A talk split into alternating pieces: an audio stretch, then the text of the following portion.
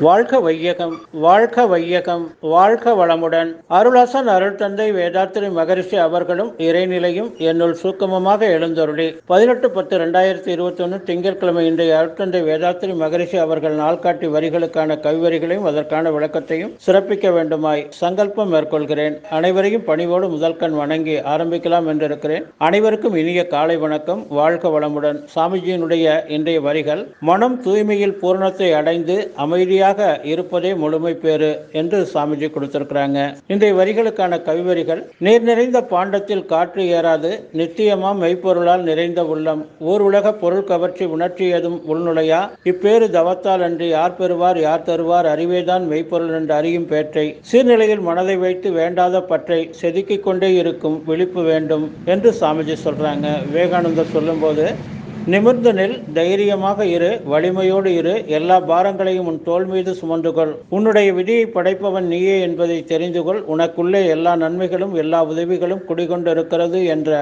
ஆன்மீக உண்மையை உணர்ந்து கொள் என்று விவேகானந்தர் சொல்றாங்க.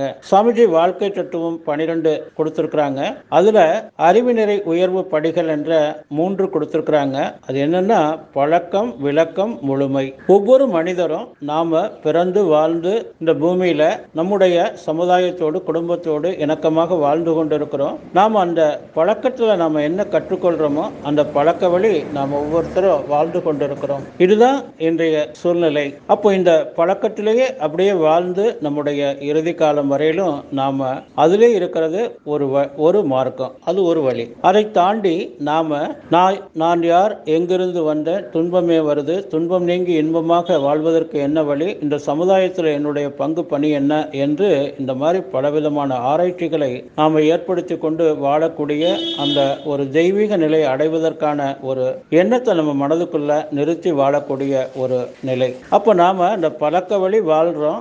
அப்போ நம்ம விளக்கங்களை நம்ம தேட ஆரம்பிக்கிறோம். அப்போ அந்த விளக்கங்கள் என்பது நாம் பிறவி பயன் அடைவதற்காக. என்னென்னா தன்னை பற்றி அறிந்து கொள்ளணும் தன் குறை உணரணும் திருத்தம் பெற வழிவகுக்கணும் வகுத்த வழி வாழ்ந்து கொண்டு போட்டு காட்டணும். பழக்க வழி வாழ்ந்து கொண்டே இருந்து நம்முடைய இறுதி காலம் வரையிலும் வாழ்றது என்பது எல்லா ஜீவராசிகளுக்கும் பொருந்தும். ஆனால் மனிதர்களுக்கு அதை தாண்டி என்னென்னா நம்ம மனதை அறிவை நம்முடைய உயிரை அந்த தெய்வீக நிலைக்கு மாற்றிக்கொண்டு நம்ம ஒவ்வொரு கணப்பொழுதும் அந்த இறைநிலையாக மாறி நின்று வாழணும். அதான் சாமிஜி சொல்லுவாங்க தவம் தற்சோதனை குணநல பேரு முழுமை பேரு தியானம் என்பது நம்ம உடலுக்கு தியானம் உடற்பயிற்சி மன அமைதிக்காக தியான பயிற்சி உயிர்நல பயிற்சி உயிர் சக்திக்காக உயிர்நல தவம் தற்சோதனை என்ற அறிவுக்கான ஒரு பயிற்சி. இந்த நாலு விதமான பயிற்சிகளையும் தொடர்ந்து நாம செய்யும் பொழுது நாம பெற்று வந்த அந்த உடல் ரீதியாக இருக்கக்கூடிய அந்த களங்க பதிவுகளும் உயிரில் உள்ள களங்க பதிவுகளும் மனம் எப்பவுமே அமைதி நிலைக்கு வந்துடும் அந்த அறிவு இறையற்ற தன்மைக்கு அறிவே தெய்வம் என்று சொல்றோம். அந்த அறிவினுடைய தெய்வத்தினுடைய அந்த அறிவினுடைய சொரூபமாக நாம் மாறி வாழக்கூடிய அந்த ஒரு தெய்வீக நிலை இந்த வேதாத்திரியத்தில் நமக்கு கிடைக்குது. அப்போ பழக்கம் விளக்கம் முழுமை.